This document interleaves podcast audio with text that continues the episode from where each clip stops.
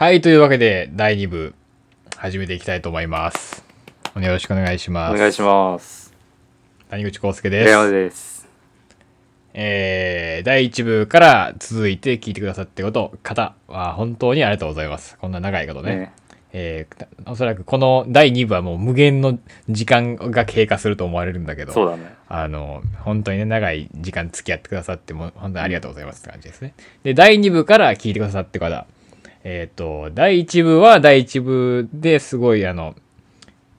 うの、意味がある回だと僕は思ってますので、ぜひ第1部の方も聞いてください。だが、第2部も非常にいい番組にしたいというふうに僕は思ってます。で、まあ、第1部に関してはこうただただ長いと思うかもしれないですけど、でもやっぱり谷口くんはかなりいろんなものを噛み砕いて説明しているので、まあ、そこをこうちょっとね、味わってこう。そうですね、噛み砕いたものを味わうと気持ち悪いですけど、勘違いしてほしくないんですけど、第1部本当に僕ただなんていうの、公約読んでるだけじゃないですから、めっちゃ頑張って知識総動員して説明してますから、なんていうの、記事を読むだけじゃ絶対にわからないものがありますから、ぜひとも聞いてほしいし、意味があるものだと思ってほしい。そうですね。うん。まあ、谷口君はよく頑張ってたと思いますので、まあ、そこのね、頑張りをこう評価してちょっと聞いていただいたらなというふうに思います。はい。はい。ありがとうございます。というわけで第2部の、一番最初のテーマはね、第2部のお品書きとしてはですね、やっぱりこう第1部で話し忘れたことをまず喋っていかなければならないし、というのは、はい。そしてまあ、僕たちが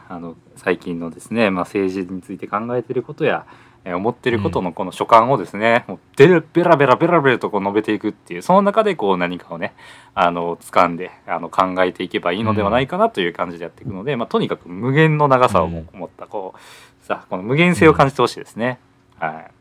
そうですね。俺たちがこういかにこう日々の時間を無駄にしてこんなことばっかり考えてるのかっていうことを感じてもらえたらいいかなというふうに思います。というわけで一番最初のテーマ、これ結構重要な話ですけど。そうですね。はい。そう、第1部で話したかった非常に重要なテーマなんですけど、そもそも有権者っていうかね、18歳以上になって選挙権を持った皆さんが選挙に行くべきなのかどうか。なるほど。で、選挙に行こう、世の中では選挙に行こうって言われてるわけですけど、本当に選挙に行かなければならないのか、はい、ここについて俺は喋りたい。もうね、これ重要ですよ。第1部のテンションが全然違う。第1部では僕は○○なんですけどみたいな感じだったけど、私はもうこのように思うんですがみたいなね、そうめっちゃ真面目やった、官僚みたいなね。だからもう第2部は自由、第2部は俺は自由に解放されて喋りたいことを喋る。で、まず第1個目、選挙に行くべきかどうかね、すごく重要な問題ですね、それマジで。結論から言いますよ、はい、選挙なんかには行かなくていい。もうシンプルにこれですね。ラディカルだ。なんなら行くな。選挙に行くな。これを聞いてるやつは選挙に行くなって、なんかもうすごい富山光一みたいになってきてるけど、選挙に別に行かなくていいんですよ、別に。選挙って別にね、強制されていくものじゃないし、なんかこうさ、すごい今、やってるやん、芸能人がなんかこう、だから私は行きますみたいな動画あるじゃない。見た？あれ。いや、見てないですけど。この国に住んでることを誇りに思ってるから、だから私は選挙に行きますみたいな、こう、淡々と、なんかあるの今、なんか YouTube とかでさ、なんかこうなんとかキャンペーンみたいな、なんかキャンペーンね、だから忘れたけど、でこう芸能人がいっぱい出てきて、だから行くみたいな、もうなんかこうもうなんと思うよ、なんかだから私は好きな俳優とかもいるから、だから本当そうですよ。なんかすごいこう商業化してる感じがするよね。そうです。もうだからさ、もうなんかこう菅田将暉とかも出ててさ、俺菅田将暉とか別になんていうの、結構さ悪くないと思ってるっていうか、なんなら好きなとこ部分もあるからさ、はいはい、本当にやめてよっていう感じなんだけど、まあそれは別にいいんだけど、芦田愛菜ちゃんとかもね、選挙ポスター載ってますからね。地域はあるんですよ。あれはそうか、国政かな、あれはどうなんだろう。でもなんかそういうポスターを見たことがある。芦田愛菜。それもバレバレです。バレね。やばい、それはやばいかもしれない。まあ入れたかったら P 入れますけども、とにかくですね、なんだっけ、まず選挙っていうのはね、どういったものなのかってことをね、僕は皆さんに理解してほしい。というのも国によってはね、選挙が行かないと罰則があるような国もあるんですよ。そうだね、ギリシャとかそうやね。それはどういった意識によってそうなってるのかっていうと、やっぱり国民それぞれが一人一人がおそらく政治のことについて考えてとか、でもそれ結構微妙だな。うん、やっぱ日本の例から喋った方がいいか。そもそもね、なんで選挙に行かなくてもいいのかって、それは選挙について何も考えて何も知らないのに、適当に投票場に行って投票して本当に正しい判断ができるのかってことですよ。うん、僕はできるとは思えない。うんうんうん、適当にポスター見てね、なんかこの人が良さそうだ、この人言ってることええやんみたいな感じでね、投票して本当にそれで政治が良くなると思いますか？そうだよ。僕は思いません。地域元気ですよ。地域元気。これに投票だよ。だからさ、なんかこう。それってさ、もしそれでさ、なんていうの、ほとんどの人が何も考えずにパッと投票所に行ってパッとポスターを見てこれかなみたいな感じで投票して、もうなんかこうポスターの画質がいいとかポスターに書いてあるなんかこうなんていうの、そのキャッチコピーのなんか語呂がいいとか、なんかこうなんならもう候補者がイケメンとか候補者が美人みたいな、もうそういったさ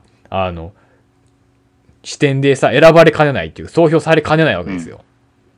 でそんなんでもう議員が決まるぐらいだったら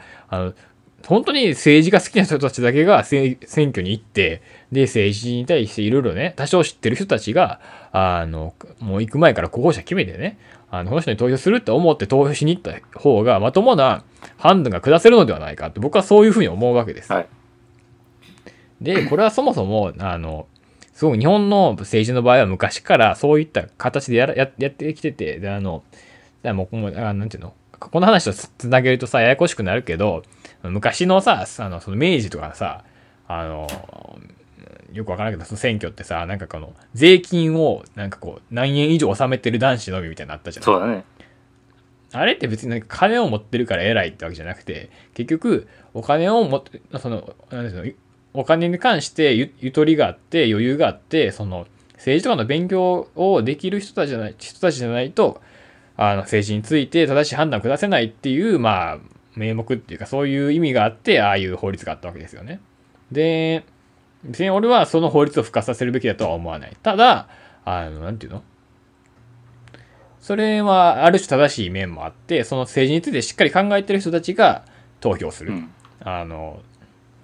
それによって政治が決まっていくっていうのは僕はすごくある種正しい形だと思うので、なんていうかな、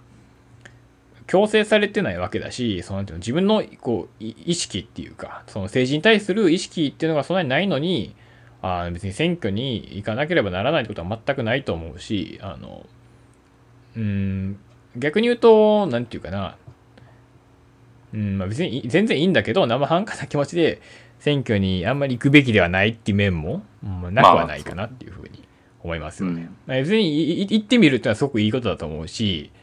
それによって政治に興味が持てるならばいいけど、なんていうかな、いや別に今回はね皆さん我々と同年代の人が多いですから、初めての選挙だと思うので一回行ってみるってのは非常に重要な体験だと思いますけど、まあ多分そういう人って2回目行かないじゃない。でそれだったら別になんかあんま意味ないかなっていうか、選挙に行くことによってなんていうの、俺は選挙に行ってるし政治のことをちゃんとやってるんだっていう意識で、なんていうの、選挙が終わった後に政治のことに関して無関心になる、政治に対して全く情報を集めたり、なんかちょっと新聞読んでみたりネットニュース見てみたりして政治が今どうなってるのかってことについて考えなくなるっていうのが、僕はもうそれ非常に良くないことだと思う。それならば選挙に行ってない方がマシ。だから選挙に行ったことで俺は政治に参加してるから、なんかなんていうの、免罪されたっていうか、もう考えなくていいんだみたいな気持ちになるのはもう非常に良くないことだと思いますね。それだったら選挙に行ってない方が全然マシだと思います。なるほど。でまあ、はい、なんていうのかな、ま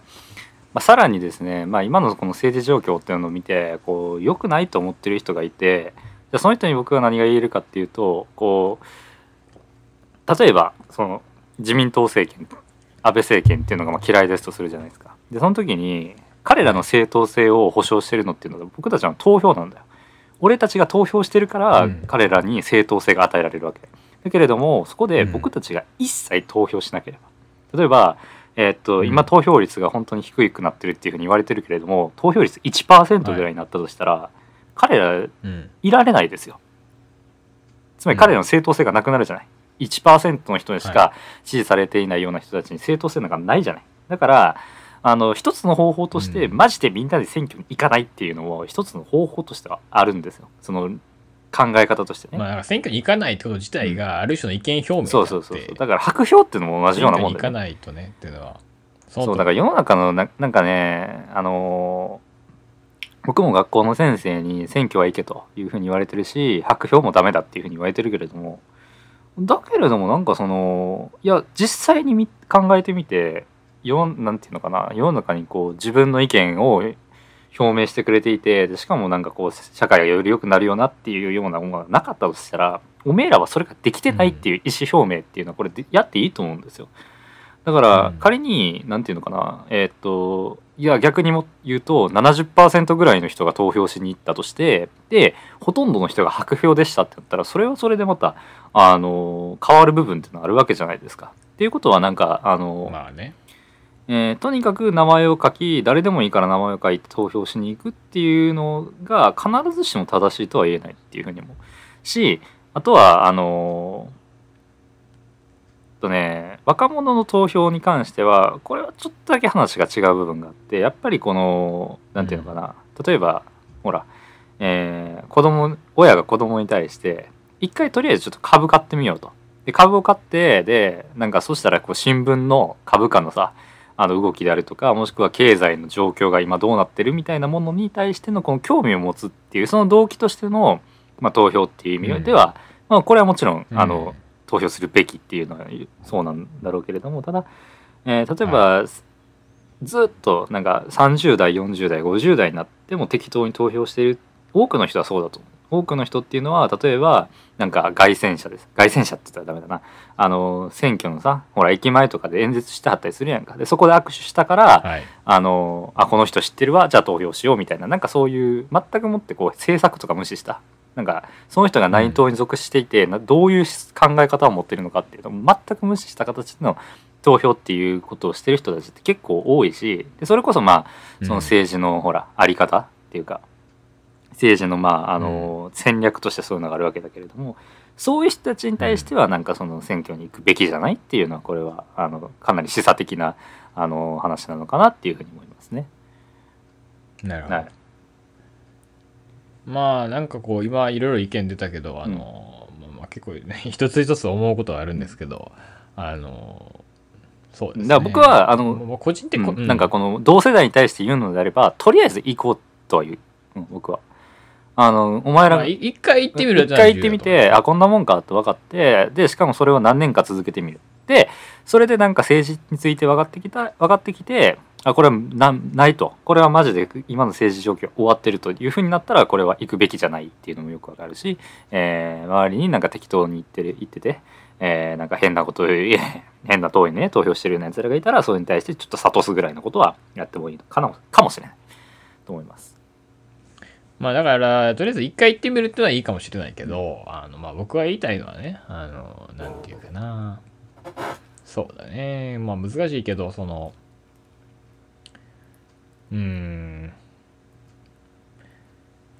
まあとにかく重要なのは考えることとか、なんていうかな、まあ興味を持つことでね、意識を向けて、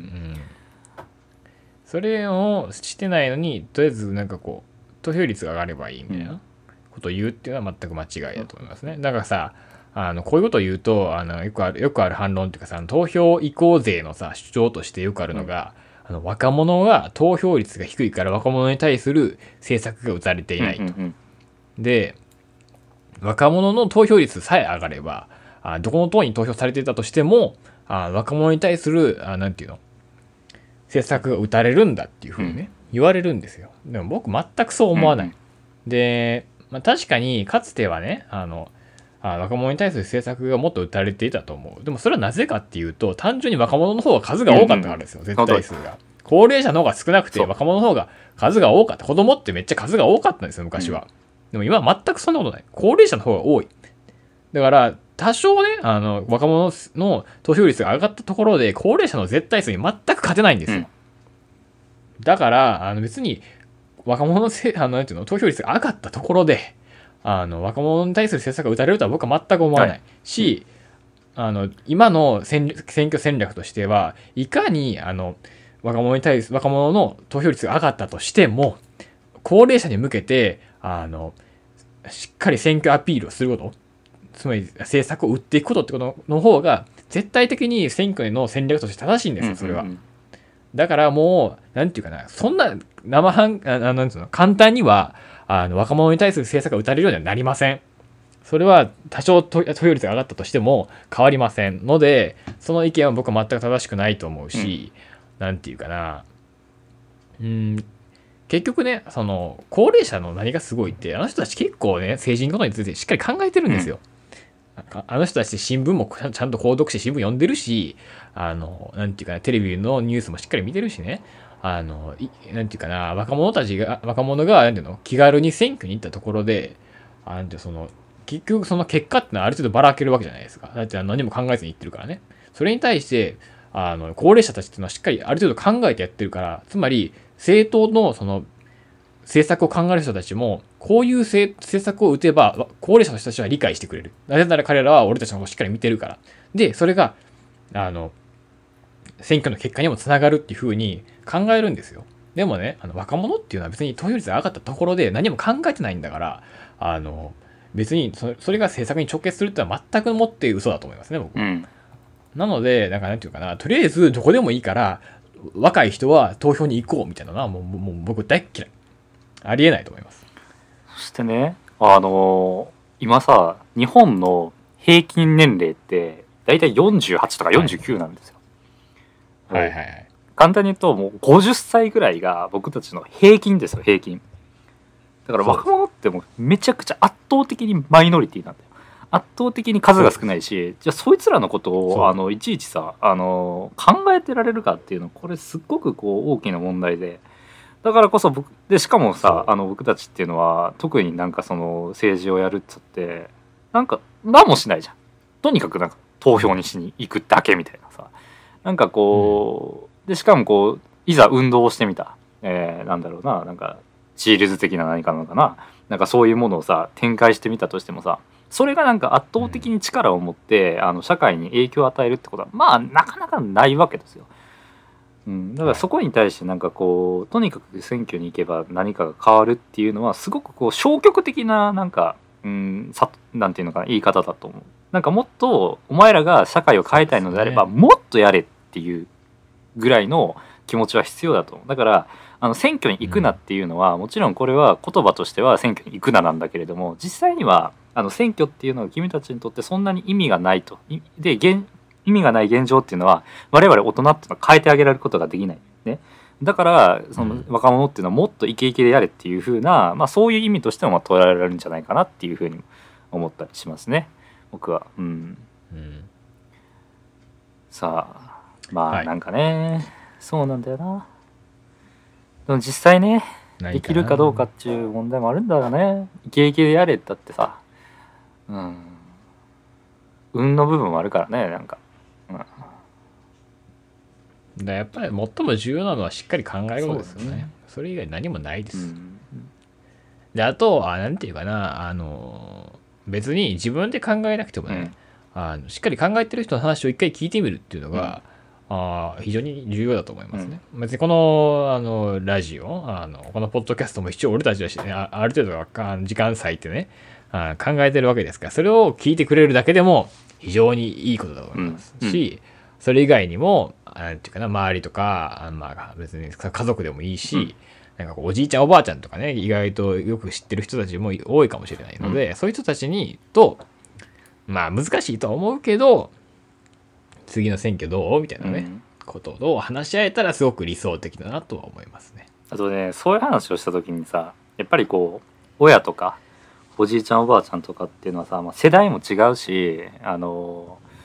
やっぱりこう経験してきてるものも違うから考え方が違うっていうのは全然あり得ることなんですよ、うん、うちだって僕が応援したいなと思ってる政党と親が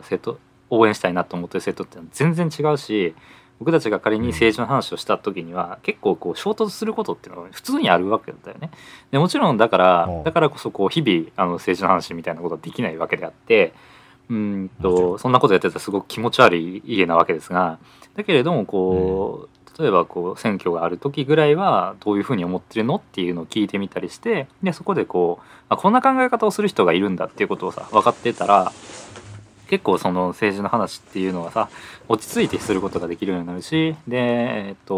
まあなんていうのかな、そういうこう、政治の話っていうのがすっごくハードルが高いもんだっていうふうに思い続けていると、こう友達と話をすることすらできなくなるわけですね。でなんかその昔はその、学生運動みたいなものがあって、学生運動っていうのは結構その、どういう話であったかっていうと、昔の大学生ってめちゃくちゃ少ないわけですよ。人口に占める割合っていうのが全然なかった。だからみんなが大学に行くっていうようなことは全然なかったわけで、そうなると、そのなんか村でこう有数のねめちゃくちゃエリートの人たちがいて、で自分たちのこうで勉強して偉くなって自分たちの地域に還元しようっていうそういう意識を持ってこうやってたわけですけれども、そういうのがでもこう時代が減るにつれてみんなが大学に行き始めて、で僕たちは今までこうエリートとしてやってきたのにかかわらず、今実際強いられてることっていうのは別に社会を良くするって話じゃなくて、受験戦争を買ってでなんかこうなんていうのかな、資本主義に、企業とかに入ってって金儲けのことを考えてどんどんやっていくっていうのが、そんなこう人を蹴落としてやっていくような話じゃないか、こんなん僕たちが今まで思ってた社会を良くしようってものと全然違うじゃないかってことで、そこの怒りの爆発としてやっぱりこうその学生運動みたいなこの世の中はおかしい、大学封鎖とかね、お前ら大学がさこんな競争を強いるなよとかさ、なんかこの入試制度っていうのは まずいよというような形でこう怒りが爆発した時代っていうのがあったわけですよ。でそんな時代だったらやっぱりこう友達というか仲間とかと政治の話をするみたいなことってのはやっぱりあったわけで、だからこそこうある程度の力を持ってたし、警察とかも動いたりするぐらいね、いまだになんか共産党とかっていうのはその警察のなんかその監視下にある云々みたいな話がよく出てたりするけれども、やっぱりそれぐらい力があったんですよ。だけれども今の若者たちが話をすることといえばなんだろうな、なんか YouTube の話だとかさ、ドラマの話って昔からなのかもしれないけど、なんかそういうこうなんか政治色が一切消されたようなそういう話ばっかりしかしてないわけだから、力が出ることなんてありえないじゃないですか。そんなところに政治的な力が出るわけないし、僕たちがなんか SDGs みたいな形でジェンダー平等とかばっかり言っててもさ、そんなものが社会の同意を得ることなんてできないわけですよ。だって力がないんだから、だからなんか考えて動くっていうことを積み重ねることによって、そこをねちょっとずつ変えていくっていうことができるんじゃないかなって思ったりしますね。そうですよね。まだ若者なんかもう政治の話するかと思ったら気候変動、地球温暖化、ジェンダーね、話ばっかりで、結局話って結論なんかこう人類が悪いよねみたいな結論にしかならなくて、何の意味もないっていうか、もちろんその具体的にどうやって改善していくかってことの議論には意味があるんだけど、別に何ていうの、それに対してこう多数派の強い同意を得るようなエネルギーは必要じゃないですね。それ単純にテクニカルな話が必要なので、もっと重要なのは国内のね、自分の国の政治をどうしていくかとだと僕は思いますけども、なんかそういったことにはあんまりやっぱりねなんか触れてはいけないっていうか、こう楽しい話題じゃないっていうふうに扱われちゃってます、ね、そうだから大学生とかになってくると、もしくはなんか推薦入試を考えてる高校生とかもそうやと思うけど、みんななんかその気候問題であるとか、なんかその差別問題は違うかな、なんか貧困かな、なんかこの東南アジアであるとかこうアフリカであるとかの貧困地域に行ってこうなんか人助けをしよう、人道的活動をしようみたいな、そういうことはするんだよ。それはなんか正しいことであるのに、なんかこう経済の話をしてみたりとか、もしくはなんかこうなんだろうな、もっとこういわゆる政治的な話になった途端に、これはダメだって、これは正しい話じゃないっていうふうに振り分けられてしまっているっていうのは、これは問題であって、なんかこう推薦入試であるとかね、なんかこう人からよく見られるためのものとして飾りとしてなんかこう環境問題だとかさ貧困問題とかを考えてるとこれまずいですよ。だってそこにさ、はい、何があるの？君たちのなんかこう君たちのというかねそういう人たちのお飾りとしてしか機能してないっていうのこれやばいですよ普通に考えて。何も変わんないじゃんそんなんじゃ。うん。だからもう少しなんかで僕はそこに対して思ってるのは体験っていうものが一つあって僕は結構その在日朝鮮人というか在日コリアンの人たちの差別問題っていうのはかなり考えていてで実際にそういう人たちと会ってるしでそこの実際にね差別的な発言をしてるっていうのも僕たち浴びせられたこと僕が浴びせられたこともあるからそこでかなりさめちゃくちゃ深く考えるわけだねそうなると。本当にそういう問題があってマジでそれがすっごく嫌だな気持ちになるしでそれを日々浴びせられてるような人たちっていうのがいるっていうことがそれを感じるだけでやっぱりこうすごくめちゃくちゃ考えるわけですよ。で実際にどうしていこうかっていうところを考えるし、はい、実際にこういう行動ができるんじゃないかっていうふうに思うわけやんか。で、うん、そうなるとやっぱりこう推薦入試とかねなんか周りからよく見られようみたいなさなんかそんなレベルの話じゃなくなるわけよ。でやっぱりそういうものをちょっと一つでも持っておくっていうのはすごく大事だしまあそのなんかこうで持っていくっていうのはすごく大事なことだと。そして SDGs っていうのはこれ環境問題だとか差別問題だとかなんだっていうのがバーってあるわけでそこってなんかこう確かに問題だなみんな共有してるわけだけれどもそこをさうろちょろしてるだけではさなんかこの問題に興味があるなって言ってみたけれどもいやなんか思んないなじゃあこっちの問題思んないなこっちも思んないなみたいな感じでさちょろちょろ変えられてたら本当に困ってる人たちっていうのはこれすごくかわいそうじゃないですか。なんかかわいそうというかなんかいきなり上からやってきてなんかこう言うだけ言って帰っていくってもちろんそれが重要だっていうのは僕はすごくよく分かってるしそういう話を最近はねよく聞いてるからねもちろんそれは重要だって思うんだけれどもただなんかちょっと政治のあり方としては問題がある部分もあるんじゃないかなっていうふうに思っております。なるほどありがとうございます、はい、非常にいい話だったんですけれども、うん、ですねなんていうかもう喋るべきことを喋る必要性があることたくさんありますので次の回に移っていきたいと思います、はい、というわけで第1部で、とりあえずやり残したこと、うん、やりますかやりましょうかはいまあなんかその各問題がどういう問題だったかどういう問題なのかっていうのをちょっと考えやっていきたいねなんかうんじゃあ難しいなぁまあなんか簡単なとこから選択的夫婦別姓からとかでいいんじゃないですか。あそうっすか、うん、じゃあまあ各問題についていろいろ言っていくということで、うん、じゃあまず選択的夫婦別姓、うん、選択的夫婦別姓平山君の方は僕は認めるべきでしょお考え僕は選択的夫婦別姓っていうのは普通に認めるべきだと思います、はい、もちろんなんかそのね、夫婦同姓の人たちが唱えてることっていうのを見るとそのなんていうのかな家族ってものは重要であってその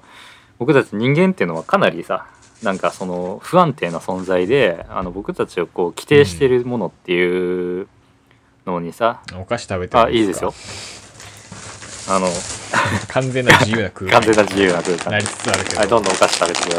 さい、うん、お菓子食べますちょっとねポテチ食べますガシャガシャガシャって音聞こえてますけどまあ自由なんでそれは、はい、全てでは自由もう自由空間フリーなんか違う自由空間っていうのが違ういやまあフリーなもうなんていうのかな、ね、俺たちってさなんかさこう俺たちってさフランクすぎる気がしますけど僕たちっていうのはさなんかこう自分たちを支えてるものっていうのをさこうどんどん深めていったらやっぱりこう家族とかさなんかそういったものに行き着くと思うんだよね、うん、なんか僕たちは日本に住んでるとか、うん、僕たち日本人だ僕たちは、うん東京人だとかさ関西人だとかなんかそういったところに結局こうアイデンティティみたいなものっていうのは求めることができるし、それはすごく僕はよくわかる、その感覚はすごくよくわかるし、だからこそ選択的夫婦別姓みたいなものを導入して、夫婦なんていうの性が違う状態が生まれた時に人々が、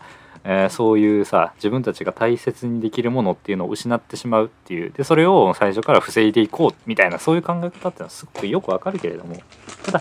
実際にその、特に今のさ、現状を見てみると、性を変えるのは大体女性であって、で女性っていうのはもともとその、出産をした時にさ離職しないといけないっていうような問題があったりとか、もしくは、その性を変えるだけでやっぱりいろんな手続き変えないといけないわけですよ。例えば携帯の契約を変えないといけないし、銀行の名義も変えないといけないし、じゃ銀行の名義が変わったらさその銀行の名義とつながってるこういろんなものにもこう変えないといけなかったりするし、でしかもそのキャリアっていうのはもちろんその今まで、使ってきた名前から変わる人もやっているわけ でそうなった時に、なんかこうなんていうのかな、自分の中でこう飲み込めない人だってまあ存在はするわけやんか、でそういうのを考えた時にその人たちが自分で選べるようにする、選べるっていうその選択肢が与えられるっていうことはかなりまあ重要というか、それだけで救われる人がいるんだったらまあそっちでいいんじゃないのっていう気はします、はい、もちろんその選べるっていうことの問題性っていうのもすごく考えないといけないんですが、まあでも、選択的夫婦別姓に関してはこれは今の世の中のさ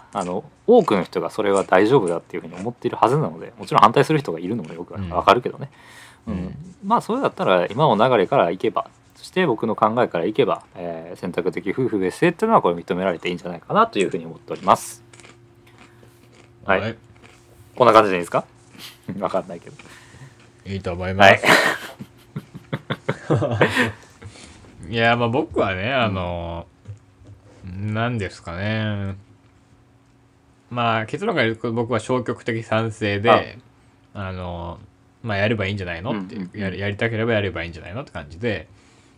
なんかそんなにあんま強く意識がないっていうか、あんまりなんかこうどうでもいい、正直意味はないと思って。あ、なるほどね。だからだってさそもそも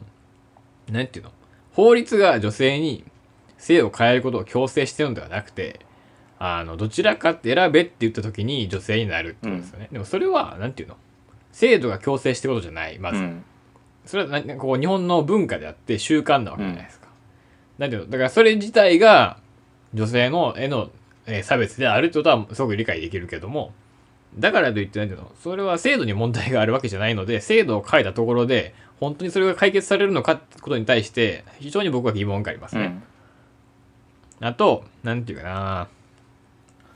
そうですね、まあ、やっぱ選択的であることに非常に、まあ、こう疑問を感じるっていうか、なんていうかな、そのよく言われるのはそのなんか子供の名前をどうするのかとかさ、はい、そういう話ですけど、なんでしょうね、あの家はみんな名字が一緒なのに自分たちはバラバラみたいな、そういったことに対して子供が何かしらのショックを受ける可能性も考えられると思うし、なんかこう、名前ってすごく非常になんていうの、自分のアイデンティティに重要な要素じゃない、でなんかお兄ちゃんは学校でこうやって先生に当てられる時になんとかなんとかさんって言われるのに、僕は違う名前で呼ばれてる、でもあそこの兄弟は同じ名前で呼ばれてるとかさ、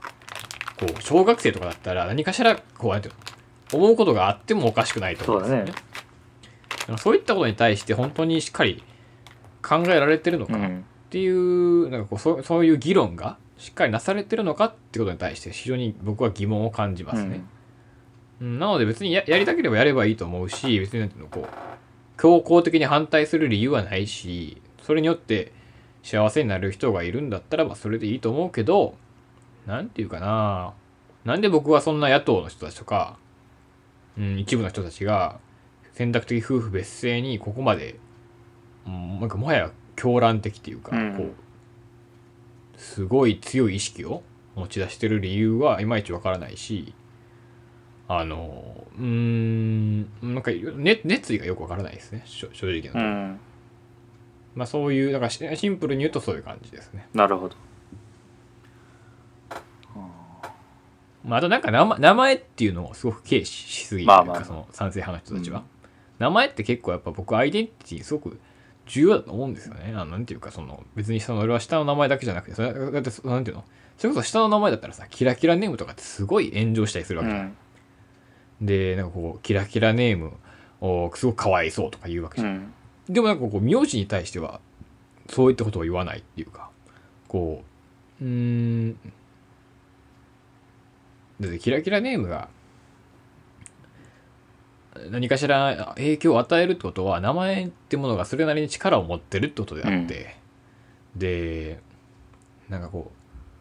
それはどういう力を持ってるのかっていまいちわからないですよね。それはなんか科学的に解明できるものじゃないから、うん、なんかこうそういったものに対してそういったこうなんていうのデメリットの部分をあんまり考えずに、すごい熱意を持って、うん、絶対に導入した方がいいって言ってる人たちの意見が僕はよくわからないっていうか、うん、まあやりたければやればいいんじゃないのっていうふうにしか思わないですね。うん、まあその名字に関してはね、はい、まあ今現行上は、多くの場合が女性が変えないといけないわけで、じゃあその女性が今までのその旧姓、いわゆる旧姓ってものに対して、アイデンティティを持ってる可能性だっていうあるわけで。そこを保持できるようにするっていうのもまあ一つの、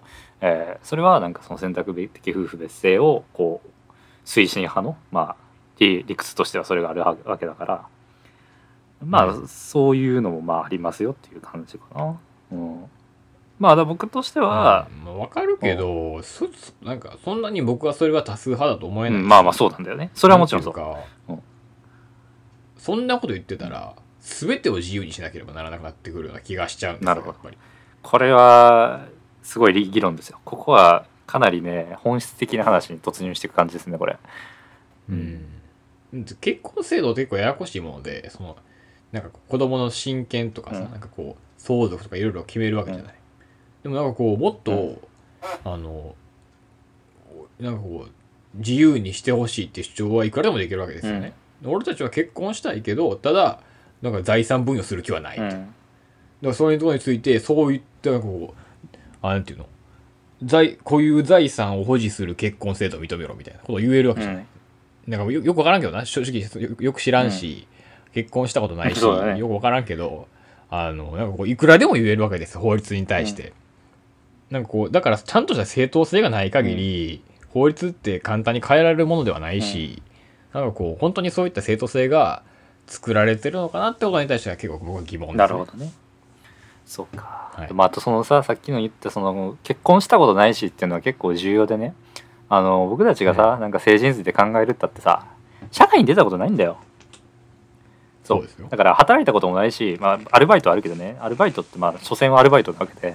し、結婚したこともないし、うん、子供持ったこともないわけですよ。そうなった時に、はい、僕たちの生活実感に基づいたさ判断ってこれすごくやりづらいわけやんか。はい、すごくこう知識に基づいた話しかできない部分があって、だからね、なんかこうとにかくこうさ18歳選挙にすりゃいいっていうのもこれも僕はよく分かんない話なんか、うん、だしで実際にそのなんていうのかな、主権者教育みたいなさ、なんかあれじゃん、なんだっけ、投票体験みたいなのあったりするやんか、高校とかで。うん、でその時にやってる内容って言ったらなんかこう今のでさっき言ったさ学生運動っていうのが昔あったわけですよ。でそれで結構警察とかね、はい、動いたり死人とかも出たりしてるわけです。で社会的にかなり大きな影響があったから、はい、でそのなんていうのかな、その政治についてあんまりこうなんて本質的なところに触れるっていうのはすごく怖いんですよね、この国っていうか。怖いっていうのがまあできてしまって、じゃあなんかそれですごくこう政治についてなんていうの、参政権は若いうちに与えてもどんどん政治に参加してけって言ってるのにかかわらず、全然その政治的なことは教えてくれないし、なんかその政治色を排したことでとにかく投票しましょうみたいな、それぐらいの教育になってしまってるっていうのもさ、すごく変だし、だからなんか大人たちがさ、僕たちは若者だから大人たちって表現をするけども、なんか大人たちが言ってることとやってることっていうのがすごく矛盾してるように感じてしまう部分があって、うんうん、まあだからなんか踊らされたらいけねえよなっていう気分になってきますね、なんか、うん、はい。まあ、主権者教育の話はなんかラジオでやった気がするし、なんか昔言った気がするね。俺はもういいかなって感じじゃないけど、まあなんかでもなんかさ、うん、まあなんか、はい、適当、なんか主権者教育適当すぎでしょあれ。いや僕はこの前西田先生の西田亮介さんの論考を読んですごく納得したっていうか、そうだなと思ったんだけど、うん、若者がなんか政治に関心を持つべきとか。なんか若者が政治に参入してくるべきだって言うならば、うん、まず被選挙権を引き下げろよって話で、うんはいはい、なんかこうそれをやらずに老人ばっかりの国会を見て、なんかこう若者にも関心をとか言われても知るかいなって話で、うん、そうなんだよな、なんかそれは本当にそうだよなと思いました。だってあれ誰か何歳か知らない、なんか30歳とか35歳とかにならないと出れないでしょ。で結局あれ金集めないと選挙に出れないから、うん、結局選挙に出れるのってすごく年齢がいったり、うんなんかこう本当に限られた人たちだけで、うん、なんていうかな、それに親近感持てないですよね当然で。いや供託金300万円は高すぎますっていうね、この有名なフレーズがあるわけですけども、これマジでそうだと思います。というか僕としてはなんか年齢別に下げるとかさ、それぐらいはやっていいと思う、うん、そうだよね、本当はそうだと思う。だからなんていうのかな、300万なんかさ、例えば20歳の人間が300万持てますか。大学生ですよ20歳って。持てないよそんなさ。たかだかさ、なんか10万円とか十数万円のさ MacBook 買うのですらさ、かなり何ヶ月もさバイトしてさお金貯めてさ買うぐらいのもんなんだからさ、そんなんで帰ってくるかもどうかわからない供託金なんか払えるわけないじゃん。それ本当にそうバカだよ本当に。あれマジでちょっとふざけてる制度だと思うよマジで。これを聞くとさ、うん、ネタで選挙出てる人たちは本当に尊敬する。すごい。だから後藤なんとかさんとかね彼マジで頭おかしいと思うけど、でもすごいよ。ちゃんと用意してますからね。300万持ってきてるんですよ、バイトで。すごい。やばいですあれ。あんなさ、全裸のさ、なんかやばいポスターとか貼ってるけど、すごいんだよあれ、実は。し、まあなんか話がちょっと盛り上がってきたところですが、俺はトイレに行きたい。はい、行ってらっしゃい。のでトイレに行ってきます。なんか僕は話しといたいですかね。うんいやまあだからね、なんかこう政治についてさ考えるっていうのはかなり難しいことで、やっぱりこう例えば政治について話をするときにリベラルとか保守とか右翼とか左翼とかなんかそういった言葉が使われるわけですよ。だけれどもその内容っていうのは僕たちは全然よく分かっていないし、でなんかそれについて学ぶ機会ってもないわけですね。やっぱりこう特に高校の教科書なんか見てもやっぱりこう保守リベラル左翼右翼なんだそれみたいな、そんな感じでしか終わらないし、なんかそれ以上のものはないわけですよね。とにかくなんかこう、国会っていうのはこういうシステムで運営されてて、でなんか選挙っていうのはなんかこうドント方式とか、なんかこういう計算式が割り当てられてて、じゃあなんかテストだったらば何票何票何票得ましたで誰と誰と誰が当選するでしょうみたいな、なんかそんなわけのわからん話ばっかりがされていて、実際に、その各政党がどういう主張をしていて、でその内容はどういうもので僕たちはそれをどういうふうに捉えていったらいいのかっていう話が一切なされてないわけですよね。でそんな中で急にポンとこう社会にさ放り出されて、君たちに選挙権がありますよと、でなんかとにかく投票しましょうみたいなこと言われたってできないですよと。何なの君たちは、何なのその大人たちのやり方はっていうふうにすごく思うわけですよ、うん、だからなんていうのかな、教えないのが悪だとは言わないけれども、ただなんかもっとその教えないにしても自分たちでこうやって調べりゃなんとなく分かるよぐらいのさ、なんかそういう道筋ぐらいはさ、それぐらいは与えてくれたっていいじゃない。そんなんなんか資料集とか読んでもないんだよそんなんが、うん、だから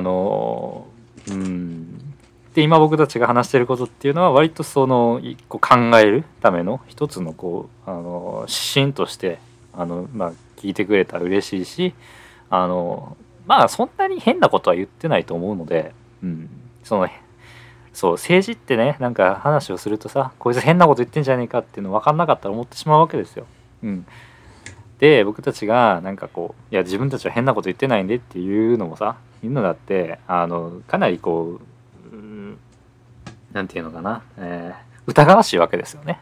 うん、そんなものを信じていいのかっていう世界になってしまうので、やっぱりこう自分に知識を持っとくっていうのがこういろんな判断基準をね持つ上ですごく大事だし、変なねなんか政党だとか変ななんか宗教みたいなねやつだってあったりしますから、なんかそういったものに対してのこう知識をつけようぐらいの気持ちはあってもいいんじゃないかなっていうふうに思ったりします。というわけでなんか谷口くんがお支払いから戻ってこられたようですが、僕が今話してたのは、なんていうのかな、政治にけという割にはそれを考える材料みたいなものが一切ないですよねみたいな、そういう話をしてたんです。そうですよね、そう思います、うん、いやないよマジでなんかさ、例えば僕大学でさ法学部なんですけどね、でなんかこう政治学とかの授業も取ったりするわけですよ。でそこで言われてる内容とかっていうのは僕たちがなんか普通に調べたらよく分かるようなことなんですよ。なんか政治を考えるではすごく当たり前のベーシックなことをさ、なんか学ぶわけだけれども、でもそれが大学になるまでないんだよ。は？ふざけんなよって話で、なんかね、なんかその政治的なものが怖いっていうのも分からんでもないけれどもさ、なんか中学校高校ぐらいの段階である程度のさ、なんかこう外形どんな形をしてるだろうみたいな雰囲気ぐらいはつかめるようにしてくれてもいいのになっていうふうにねずっと思ってますね僕はね、うん、そうですよね。僕中学校の授業とかで、なんか国会中継とか見るべきだと思う。ああなるほど。一緒にヤジを飛ばしてみよう。めっちゃええやんかそれ。一緒にヤジ飛ばしてみよう。めっちゃ楽しそうやん。こう、うん、先生は何も言わない。先生が何か言うと法に触れるので、先生は何も言わない。だから生徒はめっちゃ自由みたいな。うるせえ引っ込めーみたいな。こう憲法9条は私の命ですみたいな。おーみたいな。素晴らしい。だからこう、なんていうの。それなんてね、別にそのヤジ飛ばさなくてもいいけど、なんかこう実際にどういったことが行われてるのかっていうのを現物っていうか、なんかこう見てみて、なんか見てみるかなんかね必要性っていうか、それの可能性はすごくあるのかなと思いますね。なるほどね。いやでも確かに一緒にヤジ飛ばしてみようめっちゃ面白い。俺はやっぱヤジ飛ばしたい、ね。はい、というわけで。というわけでって言っときながらちょっと話し続けて申し訳ないけど、俺は中学生の時にさ、アメリカの大統領選があった。はいはい、で、なんかヤフーかでなんかそれをこう中継じゃないけど何票入ってこの週確定この週確定みたいなのを表示してたの。これ教室のテレビで。誰が？先生が？先生。そうなん。うん。なんか授業かなんかでその話になって、じゃあ昼休みつけとくみたいなこと言って。ただ事実が表示されてるだけだけど、それでうわヒラリー来たウェーとかさ言ってるやつと、俺一人めっちゃトランプ強硬派のやつがいてさ、トランプが勝った瞬間によっしゃー全部赤に染まれーみたいなやつがいてそれは俺めっちゃ楽しかったんだけどね。赤っての共和党の赤ですね。なんかあれのお祭り感、政治ってこう、なんていうの、一種のお祭りみたいなとこもあるから、別に最初はそういう入り口でもいいかなっていうふうにね思いますけどね。赤に染まれはやばすぎでしょ。なんか違う意味を感じてしまう。いやあとね、政治さ、ネタにされすぎ問題あるよね。なんか共産主義ネタにされすぎでさ、バーバパパっていうさ、なんかこう謎の音楽を生成し続けてる謎の YouTuber みたいな人がいるんですけど、なんかこう、やや左に偏ったさ、教育番組みたいな YouTube があってさ。少数派は声がでかいとかいうね、なんかこう謎の名言があるわけですけど、YouTube 界隈ってさ、なんかすごいナチスであるとかさ、共産主義、スターリニズムとかね、なんかああいうものがさめっちゃネタにされてるわけよ。だけれどもなんかそういうところからさ、なんかこう興味を持って、僕だったら一番最初はさ、なんか友達になんかこうナチスが好きなやつとかいたわけよ。文化が好きなやつとかね、うん、いていいよね。だから僕は結構なんかこうネトウヨ的なとこから入ってるわけです。なんかね、あの武田恒康とかさ、なんかあの和也とかさなんかそういうわけのわからないやつらのね話を聞いたりしてたわけですよ、一番最初で。そのうちにこう ね、なんかいろんなものに出会っていって、でこの出会いってもたまたまですよ。めちゃくちゃたまたまさ、なんか出会ってこの偶然の出会いの中でこう政治的なさ思想ってものが形成されてったって部分もあるし、今後も多分そうだと思う。今後もなんかたまたま出会って、もしかしたら僕の考え方っていうのは急激に変わってしまうのかもしれない。だけれども、うん、でもまあ政治思想ってそんな感じのもんでね、たかだか一人の人間の政治思想がどんなのであったところで、まああんまり意味はないわけですよ。だから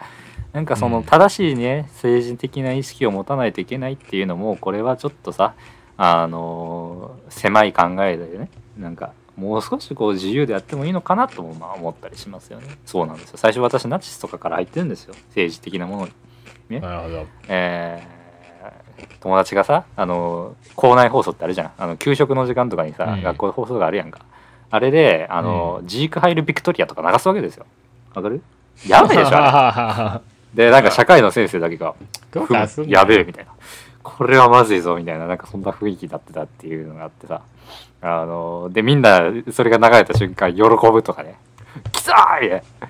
い一部の人たちがこう、中学生やな、一部の人たちがおマジで流れたみたいなさ、そんな感じのさやつがあって、いいね。でもなんかそんなさ、それが割と楽しかって、で今考えるとやばいですよ、普通に、ね、マジでやばいし、大不謹慎です、炎上ですよ、やばいですよ、こんなことがさ、やばいですよ、炎上ですよ、マジで。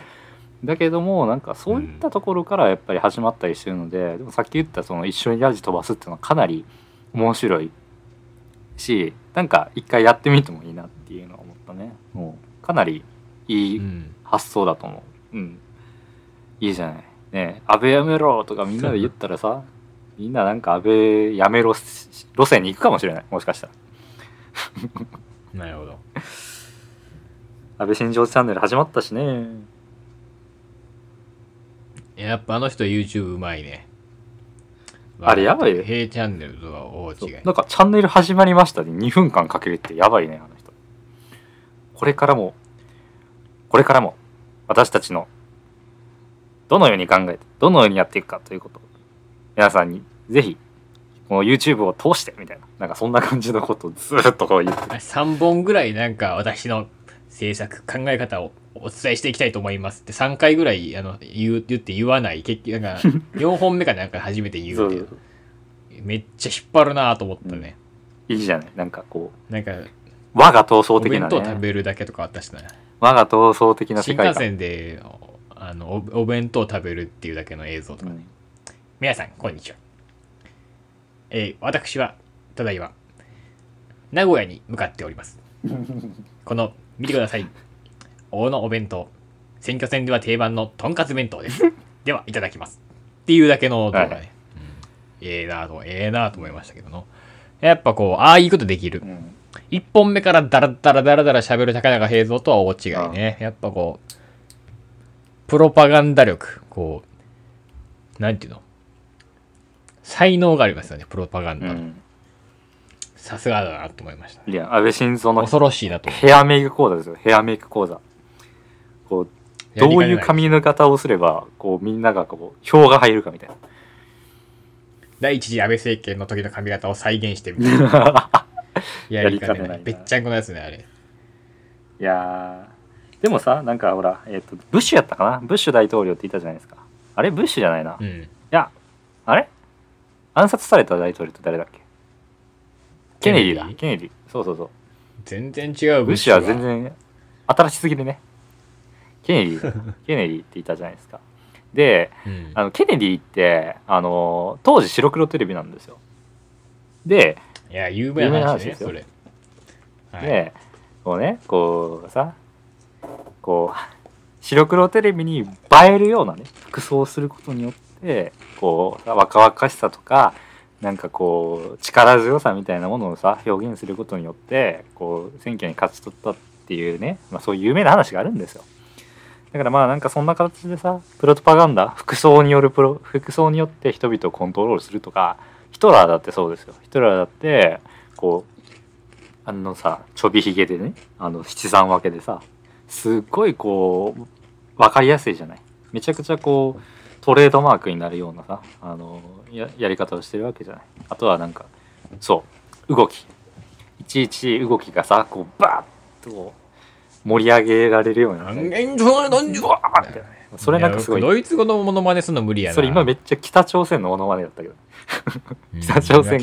かなったけど、ほらでもほらハイエルヒトラーのさはっきりへんの違うな、なんか違うな、桜井秀みたいなさ、なんかやばいそれはまずいですが桜井秀来た、桜井秀みたいな、桜井誠よりやばいでしょあれあれマジでね。そうめっちゃコアな話してて心配なんだけどいやまあとにかくさ、でもさこのやつだって結局はなんか人々を扇動するためのこうさ分かりやすい記号なんですよね結局。でそういったものに僕たちはこう惑わされないようにするっていうのがすごく大切で、なんかすごいプロパガンダ論みたいなこと言ってますけど、ね、某プロパガンダ論みたいな話をしてますけど、でもまあそうだと思いますよ。YouTube 始めたからってこう親近感が湧くようではまだまだ甘いなっていうね、そういうこう気持ちでやっていきたい。はいというわけでね、まだ我々夫婦別姓じゃないんですよ実は。何天皇制話すのいや無理だな。まあ経済しゃべりたいこといっぱいありますね。てかまあネオリベについて話したいもう一度。維新がなぜ嫌いなのか、ね、それ言ってよ。どうぞ。ちょっとさ、その前にこう心配になってきたね俺は。俺インスタで質問を募って答えますって言ったわけよ、うん、それもやらなきゃいけない。いやまあ5時間番組ぐらいは見越していいですよ全然 OK やろ。今日は僕は無限にいける。はい。じゃあまず維新が嫌いな理由ね、はいもう維新とかもういいやん。国政出てくんなよ、引っ込めマジでありえないね。強いね、力強いね。今日もね維新の選挙会いましたよ、僕見ましたよ。改革を推奨する唯一の党、自民党は改革を捨てました、維新は改革を続けます、ぜひ我々にみたいな感じでね、ふざけんなよと。改革うるさい、もう改革はうんざり、改革で何が良くなったんだふざけんな改革、もう2000年ぐらいからずっと改革、平成の間改革、ずっと改革したやんけ、何も良くなってない、何が良くなってん、ふざけんな。改革ってな、めんどくさい政治を放棄することですよもはや、この後に及んで言えばね。改革ってさ、別に何も新しいことしてないっていうか、単純に今までやってたことをどんどん削ぎ落としていって、なんかこう、必要最低限のことやってるだけですよね。それを改革とか言ってさ、何にも良くなってない。改革で良くなった例がありますか？もう本当にわけわからないね。改革でデメリットしか生んでない。なのにまだまだ改革って、改革って言えばいいと思ってる。もうほんま、もう意味わからないね。なんかね、でさ、なんかそう、なんかここの、なんだかなんか吉村かなんかがのツイートさ、見てさ、もうふざけんなと思ったけどね。何やったかな、分配では経済成長できない。分配されることによって、なんか損する人はどうすればいいんだ。なんかこう、分配による犠牲は、誰が負担するのか、みたいなことさ、なんかこう、ポスターとかに書いてあってさ、マジふざけんなよ。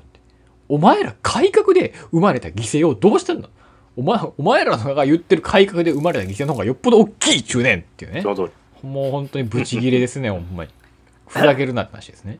もうさ、維新って何なのマジで。なんかこう大阪のさ政治なんていうの、その知性でもさ、わけわかんないイソジンとか雨がっぱとか言ってたくせにさ、今でものこテレビ出てきて、なんかこう病院がなんたらとかまだずっと言ってんのに、なんと本当にさ、なんかこう我々は最先端の意見を言ってるのに、なんか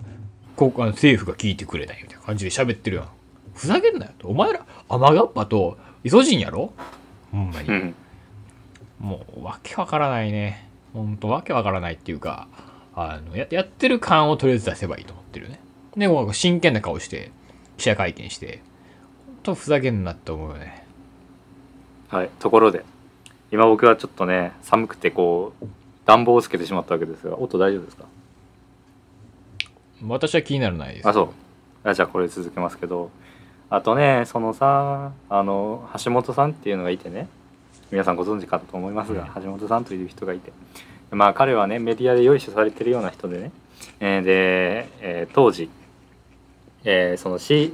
立のさ学校の補助金を切るみたいなね話があったんですよ、うん、その時にこう、うん、女子高生とか、女子高生だけじゃないな、高校生の人たちとこう、うん、討論をするみたいなさ話があって、でその時にこの社会っていうのは自己責任の社会で、君たちがそれが嫌なら政治を変えるかこの国から出ていくしかないんだよみたいなことを言ってたわけですけども、その、うん、自己責任っていうものがさなんか前提になってるっていう発想が、まあ、世の中に蔓延してるわけで、そこにさ疑いを持つべきじゃねえの、うん、というふうに僕は常々思っとるわけです、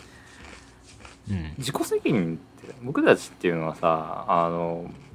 この世界って社会があるわけですよ。で社会には人々がいるわけです。で僕たちはその社会の中で人とのつながりの中で生きてるわけじゃないですか。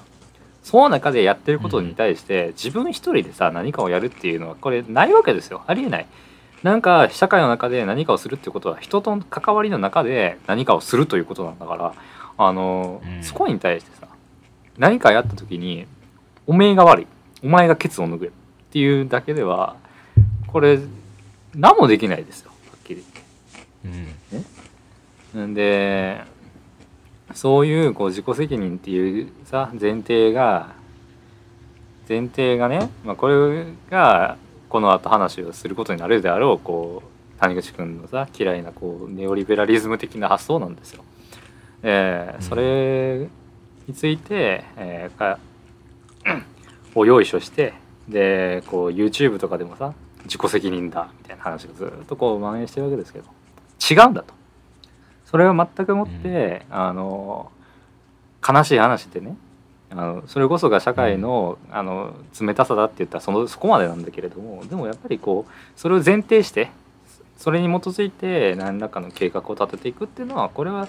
なんか政治のあり方として違うんじゃないかなっていうのが僕が思うところでありますね。はい、うん、まあもうなんか僕はもうネオリベラの説明なんかもしたくないっていうか、うんどっかでした気がするし、うん、世の中にはネオリベについて解説したコンテンツ大量にあると思うので、うん、前はそっちを参照していただきたいが、うん、とにかく重要なのはネオリベっぽいことがね今まで散々やってきたわけですよ日本で、うん、ここの30年ぐらい、うん、で別にそれでうまくいったこともあるし失敗したこともあるわけですよ、うん、でそのうまくいったことはうまくいったということですと、今いいとしてね、失敗したことをどう改善していくかっていうのはこれからの話じゃないですか。なのになんかまだまだ足りないとか言ってね永遠とやろうとするのはやっぱ間違ってるよなっていうふうに思いますね、うん、でそのさ岸田さんがね出してるこの新しい資本主義っていうのはこれまで今まで進められてきた、ネオリベラリズムに対抗するという部分があるから、まあ、そこに対しての期待っていうのはまあなきにしもあらずって感じですが、まあなんかねツイッターとかを見てるとこう分配なくして成長なしがなんか成長なくして分配なしに変わってるみたいなね、なんかそういう謎の話があったりするので、まあちょっとそこに関してはどうなのかなっていう部分はありますね僕は。まあ、もちろんね、まあ、とにかくなんかこうすごい個人的な感情としては、うん、やっぱ竹中平蔵が今回外されたって新しい資本主義会議でも外されたしなんか内閣参与かなんかも外されたはずなので、なんかもうなんかそれだけでなんか意味があるような気がしちゃうけどね、うん、竹中平蔵って知ってるんですか皆さん。知られてんの竹中平蔵って。いや知られてないよ。知られてないのか。悲しいことにね非正規雇用ですよ。非正規雇用問題というのがありましてね、それはどういうことかっていうと、なんでこんな僕上から目線の話してるのかよく分かんないですが、まあまあまあとにかく聞いてくださいとにかく聞いてほしい。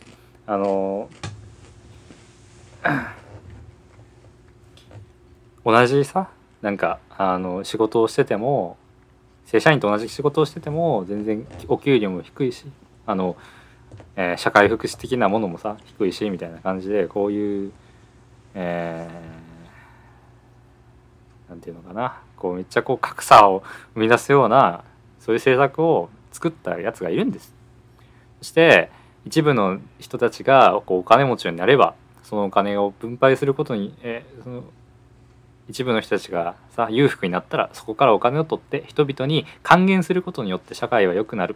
社会経済は良くなるし、還元することによって社会は良くなる、そういうのトリクルダウン理論って言うんですけど、そういうトリクルダウン理論っていうのを提唱してね、提唱したか知らないですけど、っていうのを言って、でなんか非正規雇用であるとかそういったものをこうやってったわけです。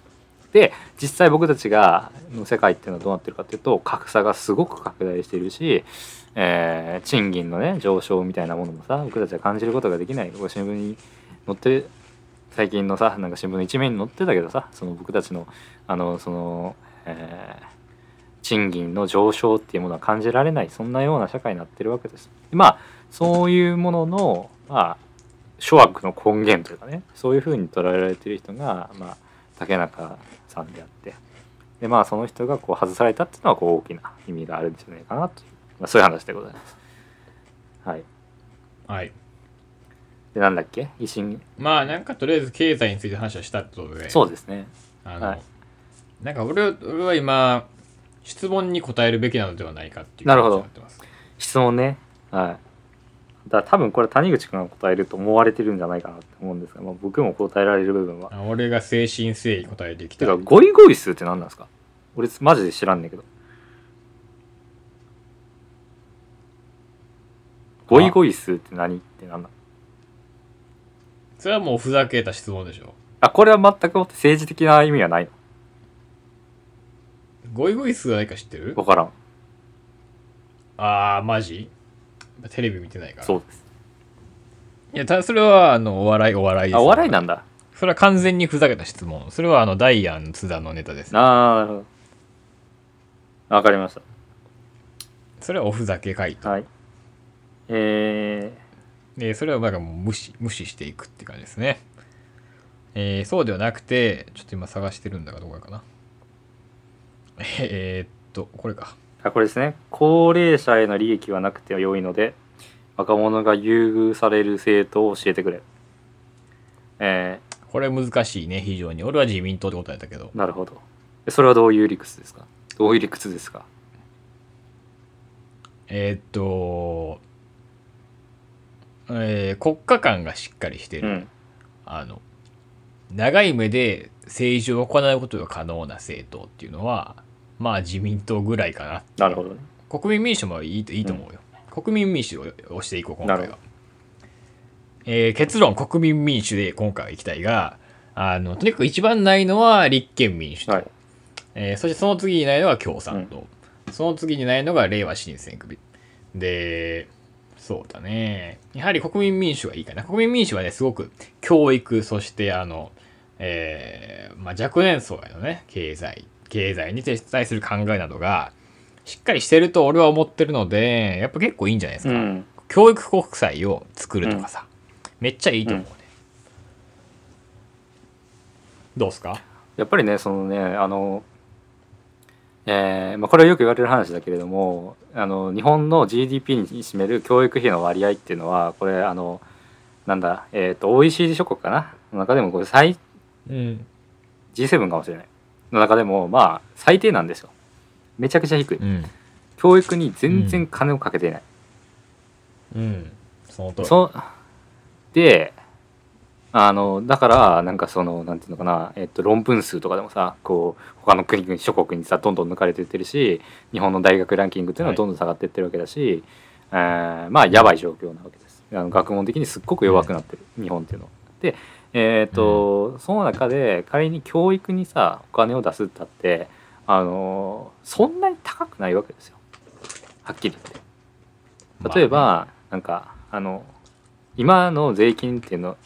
消費税が上がったけども、あれっていうのは結局社会福祉にねお金をかけるって話であって、社会福祉のお金っていうのはすっごく取ってるわけですよね。そこにめちゃくちゃ金をかけてる、それと比べて考えてみても、僕たちが例えば大学無償化であるとか高校無償化であるとかそういったものに、金をかけるのであれば全然高くないんですよ。全く高くない、うん、全然お金がかからない。でそれすら無駄だって思ってるやつらがいるわけでね。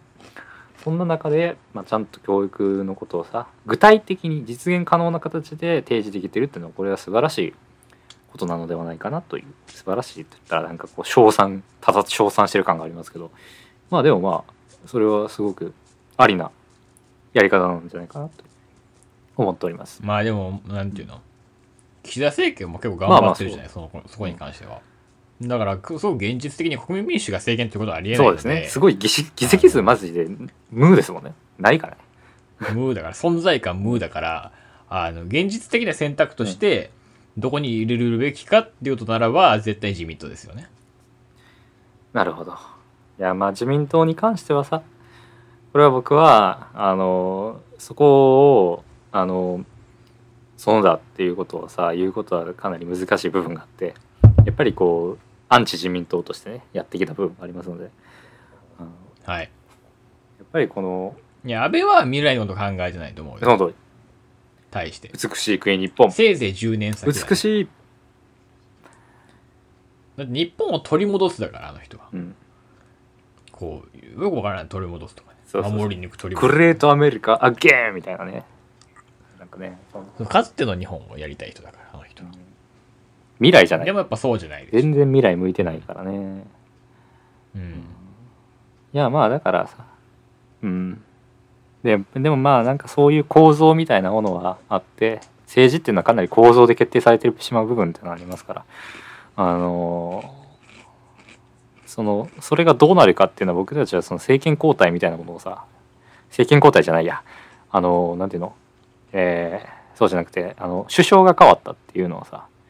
全然体験してないわけじゃん。だって安倍さんからさ菅さんに変わったところでさ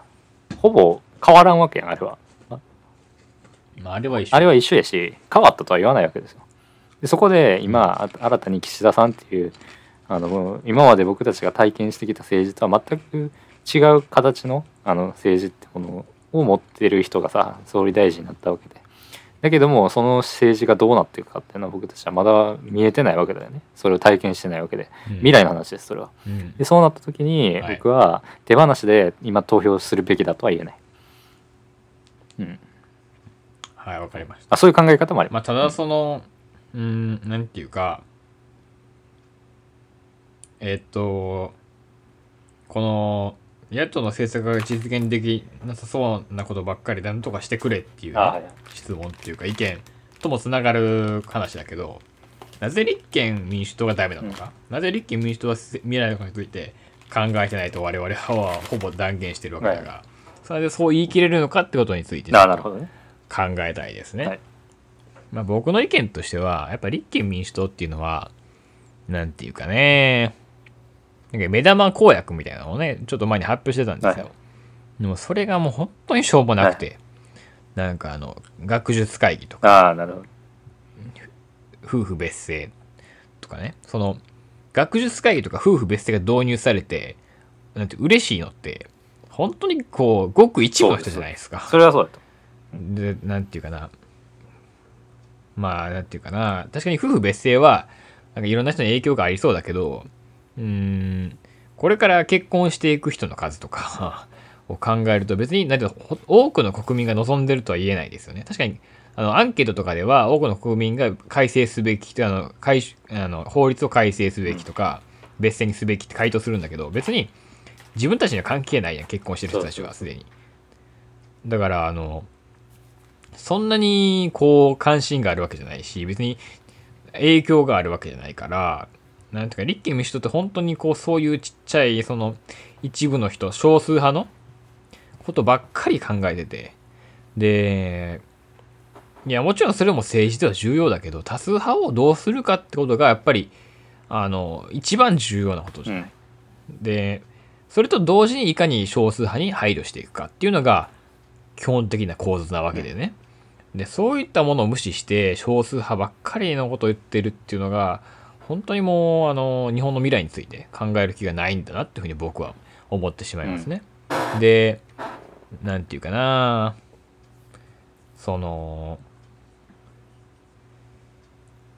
だから意識としてまず未来に対しての意識が低い。確かに彼らも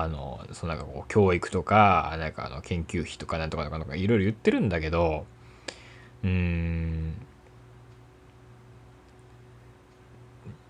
なんていうかこう、それについて財源をどうするかとかに関してはやっぱり国民民主党とかの方がしっかり考えてるんですよ。で、やっぱり立憲民主党はやっぱ言うだけなところがあるし、正直そのなんていうかな、まず選挙に勝つ気がないし、はい、こう日本の未来を本当に自分たちの手で変えていこうっていう意識が見られないですよね。だからそういう意味でやっぱ僕は立憲民主党は本当になんか日本の未来を考えてないと思うし、変える気もないと思うし、投票先として僕はないなというふうに思いましたね。なるほど。そうですよ。だって彼らがさ今政権取ったところでさないでしょ、何もやれることが、だってさ彼らが政権取って何か変わるか、選択的夫婦別姓ができます以上みたいな、そんなことだけでさなんかそれをが原動力になるってのはまずいでしょ、ならないよそんな普通に考えて。もちろん僕としては僕はねその自民党に対してかなり権威的なね立場ですけれども、ただそれから考えてみても立憲民主をこう応援することっていうのはこれできなくてね、だって彼らは何もできないんだもん。やつらはなんか野党共闘とか言ってもね、あれ野党共闘とか言ってなんかこう一緒にやれば共産党と立憲が一緒にやれば自民党を倒せるとかなんか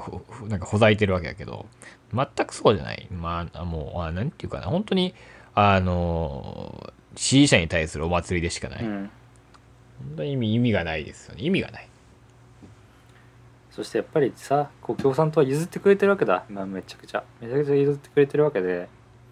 そこでさめっちゃこう恩なわけですよ。恩義なわけで。そうなるとこう立憲の力っていうのは弱くなってくるしね、あんまりもう何の意味もないんじゃないかなって気もしますけどね。なんかいやマジで立憲はない、一番ないと思う。はい、立憲がないというか枝野がないって言ったのはいいのかもしれないけどね、どうなんだ。まあ枝野はないですよねまず。確かにそれが一番の問題ですよ。ただ、どうだろうな。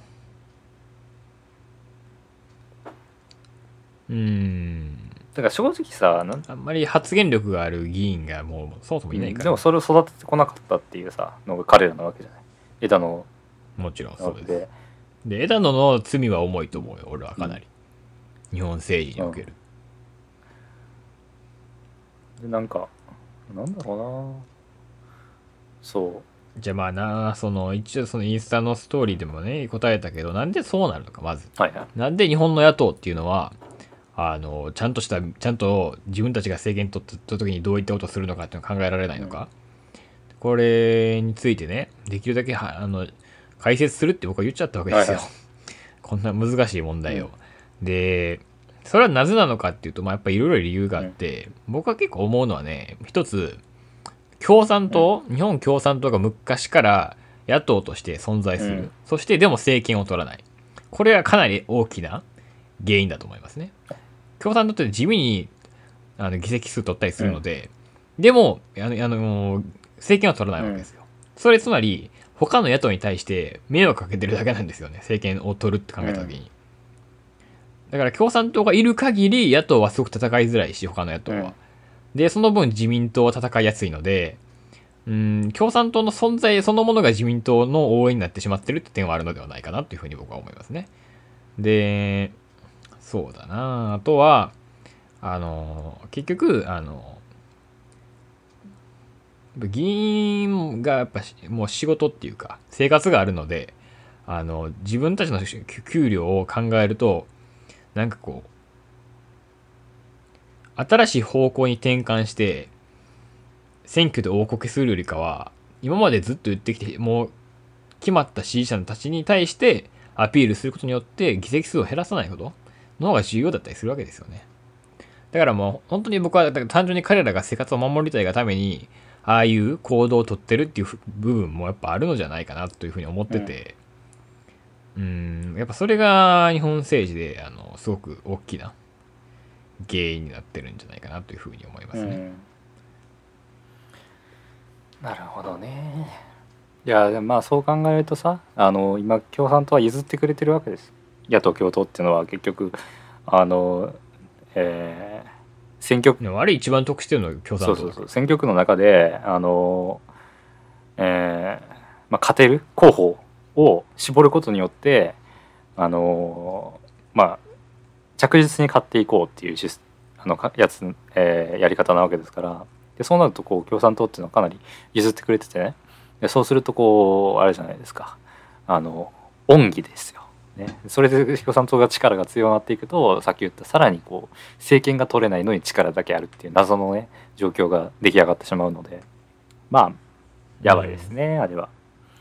ちょっとね。だからやっぱ戦うなら、野党第一党、つまり今で言うと立憲民主党っていうのは共産党批判をしっかりやらなければ政権は取れないと思いますね。ただそれをやると多分一時的にすごく議席が減るので、彼らにはできないだろうな、という感じですね。なるほどね。そっか。あれはそれ言ったっけ、自民党のアンチテーゼとしての共産党とかに投票することに関して。ああ、その話ね。その話もね、だから僕はずっと本当1年前とかまでは、自民党だから僕はやっぱ安倍政権って非常に問題だと思ってたから、安倍政権に対してこうもっと緊張感を与える、つまり選挙でもしかしたら次負けてしまうかもしれないと思えば不祥事とか起こさなくなるわけで、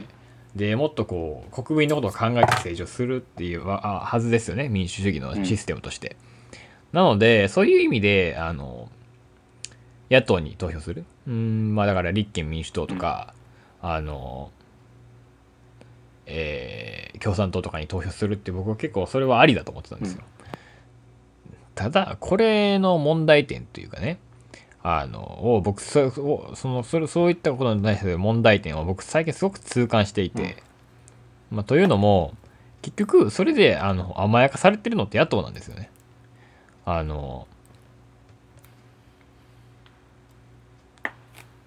だからなんていうかな、野党はさ、だからとりあえず反自民の体制を取っていれば票を得られるってことになってしまったわけですよ、それによって、だから野党が自分たちのアイデンティティを持てない、だってそれはだって別に野党に投票したくて投票してるわけじゃなくて、そうなんていうの、自民党じゃなければどこでもいいわけですからね。でもだから僕はそれをね、僕今すごく反省していて、その考え方を。というのも結局それって政治じゃないっていうか、世論調査と何ら変わらないですよね。でも野党っていうのは政権を取るためにあくまでも政権を取るために存在してるはずで、もちろんそれ以外の役割もあるけども、政権交代可能な野党が存在するってこと自体が政治に対していい影響を与えるはずなので、なんかこうそれを能力のないものにしてしまう、そういった投票によってそれが政権交代可能な野党ではなくなってしまうってことに対してすごく僕はデメリットを感じていて、なのでもうなんていうかな、自民党に緊張感を与えるために野党に投票するんだっていうのはもうなんか正直やるべきじゃないのかなっていうふうに思ってますね。だから本当に別に野党よりも自民党の方がマシだと思うなら自民党に投票すればいいというふうに最近僕は思うようになってます。僕もなんか多少さこう自民アレルギー的なものがあって、それは結局安倍菅問題なんですけど、でもこう本当に今回に関してはさ、ちょっとマジでこう変わるタイミングすぎるからね。で初めてですから僕たちがこれを経験してるのは。だってまだはい、若いですからね、18ですからねはい、はい、とすればまあどうなのかなっていうこの葛藤はありますね、どうしても、うん、はい、まあ、ただ今回はこう自民には投票しないぞと、民主なんだと、国民民主なんだと、なんかまあそういう感じでいきたいですね。これ言っていいのか分からないんですけど、平野君のところは国民民主の候補者いるじゃないですか。いますね。いますよね。はい、いやそれ非常に羨ましいですよ、僕としては。僕だって国民民主に投票したいよ。でうちの選挙区には国民民主の候補者いないから。ただね、うちのこれ言ったらもう全部バレちゃうからダメだな。これはやばいな。いやまあこう。なんとかさんなんです。P さん？いや P 入れる？ P、うん、P。うちのさ、国民に P さんね。ね。M 原はんなんですよね。M 原はんなんですね。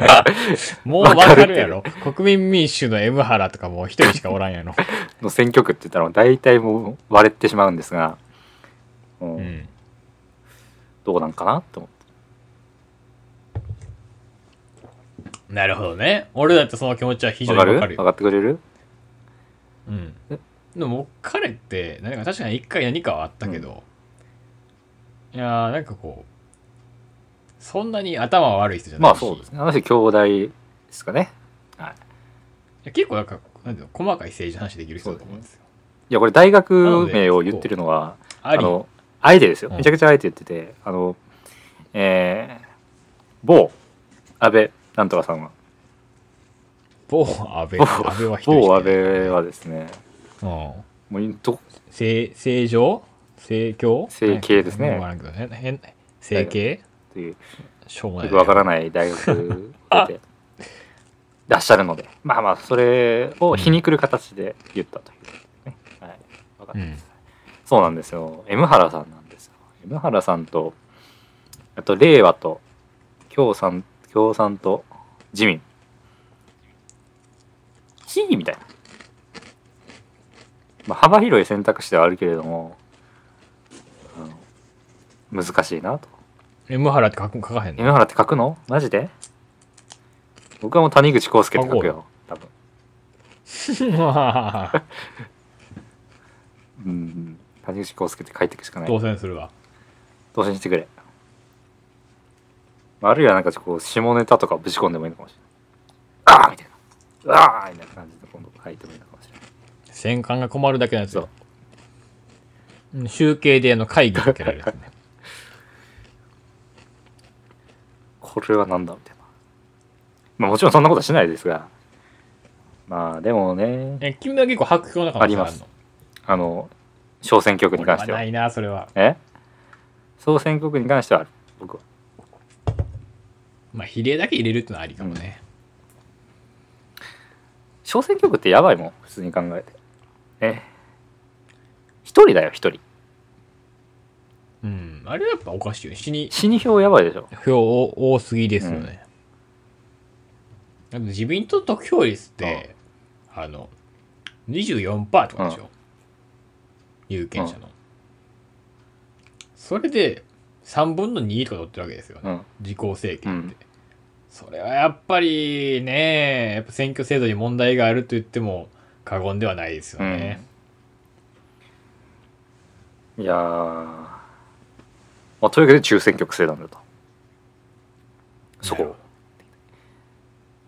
で小選挙区制ってさ、どう考えてもこう権力側に有利な制度なわけですよ。だって政権が安定するから、めちゃくちゃ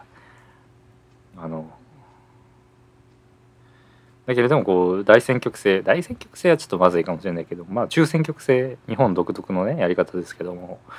まあそれをやったらさ、なんか指標っていうのはそんなに出ない。指標っていうのはつまり例えば4人候補者がいて1人だけ通るとすれば、残り3人に投票した人の票っていうのは無意味になるわけですよね。だからまあそういうのを消せる、1区につき1人しか出せないっていうのは、これはなかなかいろんな人がいますからね、その声を拾っていくことができないっていう意味で問題があるように思いますので、まあなんかもう少し。まあでもさ、ただこれのちょっと説得力のないところはさ、野党の支持率がねしっかり世論調査とかであって、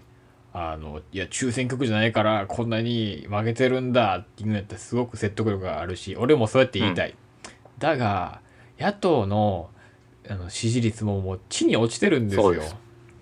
もうこれもうなんとかしてよ本当にって感じですよね。頼むよマジで。こうもうなんていうの、全てが狂うじゃない、あれによって。本当ムカつくわ。はい。そして？じゃあ俺一回休憩したから。休憩ですか？眠い。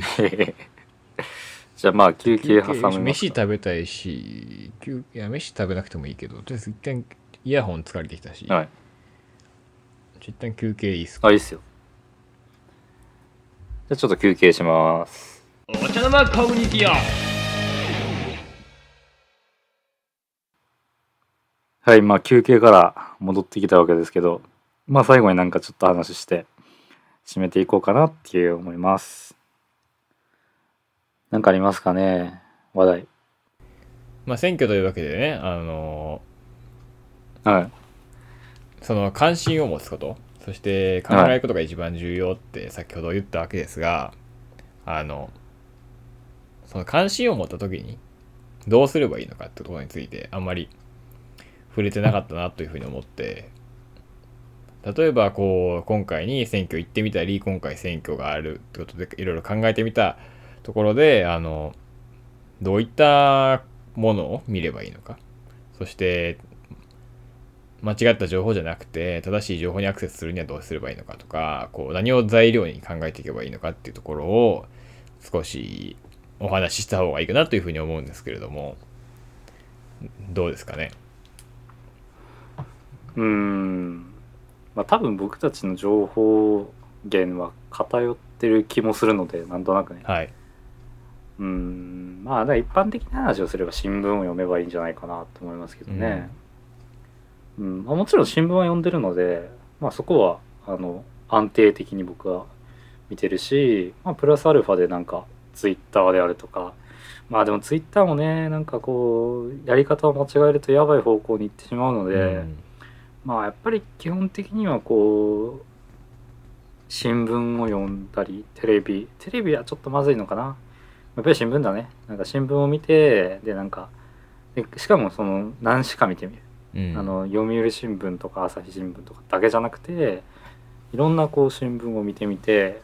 まあどこだっけ、産経かな、産経はまずいのかもしれない。いや産経でもいいでしょ別に。いやなんかこう正論とかねありますからね。なるほど。なんか辺はちょっとやばい気もするんですが、まあまあなんかいろんな新聞に触れてみてね、なんかこう世界ってこんなもんかみたいなことを知って、でその中でこういろんな人と話をしたりして、この考え方は僕と合うなみたいな、そこを深めてみるかみたいなことをやっていくと、いつの間にかこうこの考え方限界あるのではみたいな感じになり、そしてなんかその今まで自分とは合わないなと思ってた考え方とかにも触れるようになってきて、でその中でこううまい感じにこう自分に合うような思想ってものが多分生まれてくるはずだし、でしかもこの僕たちっていうのはまだ18歳なわけで、でちゃんとした政治思想みたいなものが固まってくるのってやっぱりこう30代手前とかなんですよね。そうなった時にそう考えた時にそのなんていうのかな、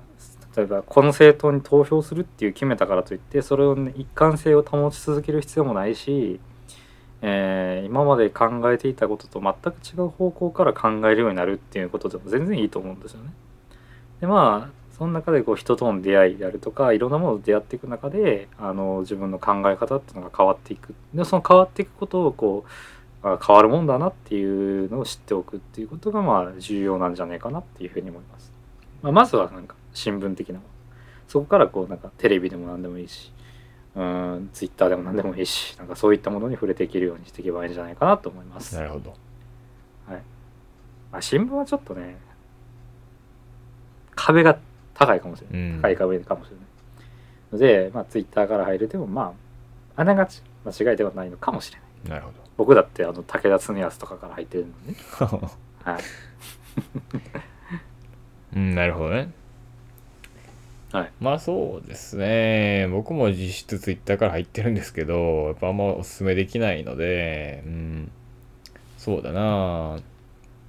僕は結構政治とかを考える上で重要なのは歴史だと思ってるので、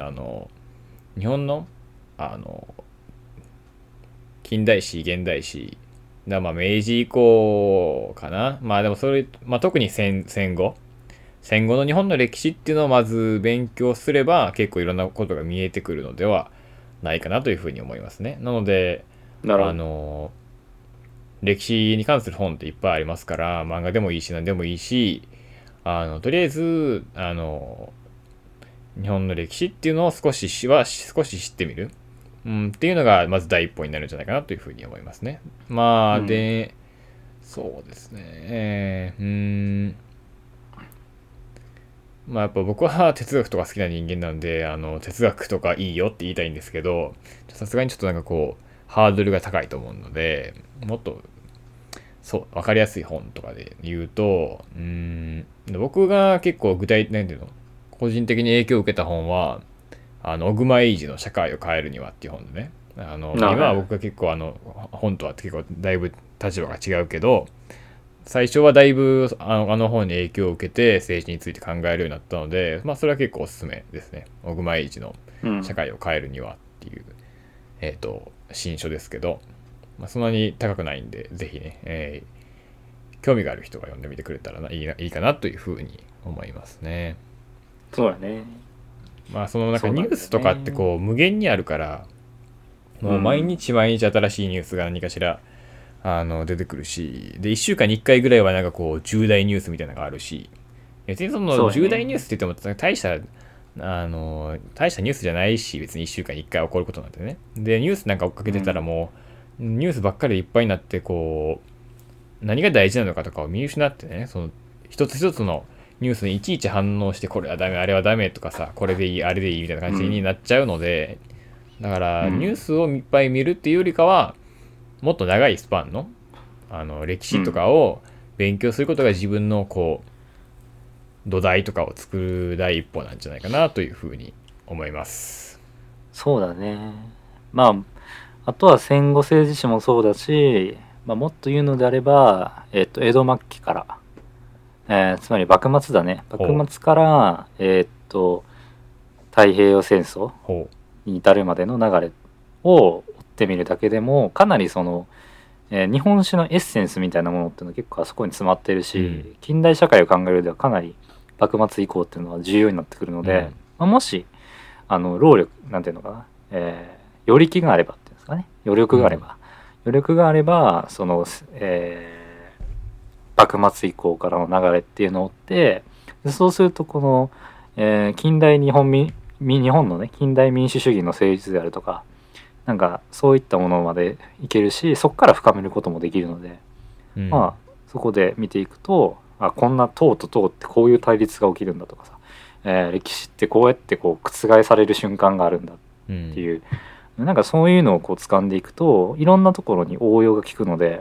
なんかかなり日本史最初からね、古代とかからなんだろう、聖徳太子とかの時代からやっていくと、これはめちゃくちゃしんどい部分があるので、まあ、幕末からでも結構しんどいですけど、まあ、そこをやってみるっていうのがちょっとこうステップアップにはつながるんじゃないかなって気もしますね、政治はすごくそこで政治ってこう動くはずだっていうのはちょっとは見えてくるはずなんで、それも一つの方法だと思います。僕はまあその辺は詳しくないし、戦後しかあんま勉強してないし、今水木しげるの昭和史って漫画の本を読んでてね、それが結構面白くていいんですけど、だから水木しげるね、いいね、戦争のどうやって戦争になっていくのかとかね、あんま僕はその太平洋戦争についてよく知らないので勉強しようと思ってるんですけど、まあ、だからそうだね、なんていうか、あとは新書本かな、なんか新書いっぱい単純にこう気になる新書本を触れていくといいのではないかなと思いますね。そうだね、いいんだけど、まあ、そういう人を求めてるよ。新書仲間探してます。なるほど。新書読みまくってるからね。もう目の前でもなんか大量の新書があるからねどんだけ買ってんだよってぐらい新書があるので、まあまあそういうのを読んでいくとこう入門としてはいいんじゃないかなと思いますね。もちろんそこから深めていくためにはこうなんだろう、大学的な意味でのこの学術書とかね、なんかそんなものに触れていかないといけないはずなんで、まあ僕もどっかの段階そこに入っていくはずですけど、まあまずはこう新聞、新書、ツイッターとかなんか適当にこう入っていくといつの間にかいい感じに仕上がってたりするので、まあなんか焦らずにこうでもやり続けるぐらいの感じを持っているとなんかいい感じになってくるんじゃないかなとこう思いますね。寛容されてるっていう感じですかね。うん、YouTube とかってどう思いますか？ YouTube はマジでコメ欄を見るべきではないです。なるほど。あれは頭おかしいの。マジでやばいやつらしかいないので、あれあとね、ひろゆきとかそんなんからこう政治に入るのは僕はおすすめしない。なるほど。やばいので、これはちょっとまずい方向に行ってしまうので、まあなんか YouTube で政治を学ぶのはちょっとこうステップが高いかな。うん、なんか、うん、ある程度こう分かってきたら、あこれはまずいなとかさ、自分で分かるようになってくるから、そっから見るのはいいのかもしれないけど。最初入り口が YouTube だとマジであの人たちやばいやつら多いので本当にそこの判別ができない時点で入るのはまずいと思います。なるほど。だそういう意味でもなんかこうある程度しっかりした、うん、もちろんそのしっかりさっていうものも最終的にはこう批判対象になるわけだけれども、でもまあ最初はある程度しっかりしたところから入るとこう長い目で見ればいいのかなと思ったりしてますね。うん、なるほど。はい。まあではもう第2部そんな感じでこんなもんでいいですかね。第2部もはいかなりね喋りましたね。そうですね。うん、まあまあ計2時間ちょいぐらいかな、うん、なんかまあそんな感じで話しましたので、まあ僕は結構今日は喋れたし良かったですよ。うん、僕はもう第1部頑張りすぎて結構もう疲れたんですけどまあ長く結構僕第2部喋ったのでね良かったと思います。うん、ありがとうございます本当に。まあ、いい時間でしたよ、はい、これは僕もとりあえず言いたいこと言えてすっきりしました。うん、まあというわけでね、うん、今回の選挙前の、放送っていうか配信はこれで終了しますが、あの選挙はねこれからあるのでね、あの皆さんも興味がある方はもしくはね初めての選挙とかねとりあえず体験としてね行ってみるのもいいと思いますので、そうですね、まあ、とりあえず行ってみるっていうのも結構ねありだと思いますので、ね、皆さんぜひ行ってみてはいかがでしょうか。はいはい、というわけで、この第2部、第1部、第2部合わせて終了です。ありがとうございました。はい、ありがとうございました。長い間お疲れ様でした。ありがとうございました。ありがとうございます。アリューシャンレッド。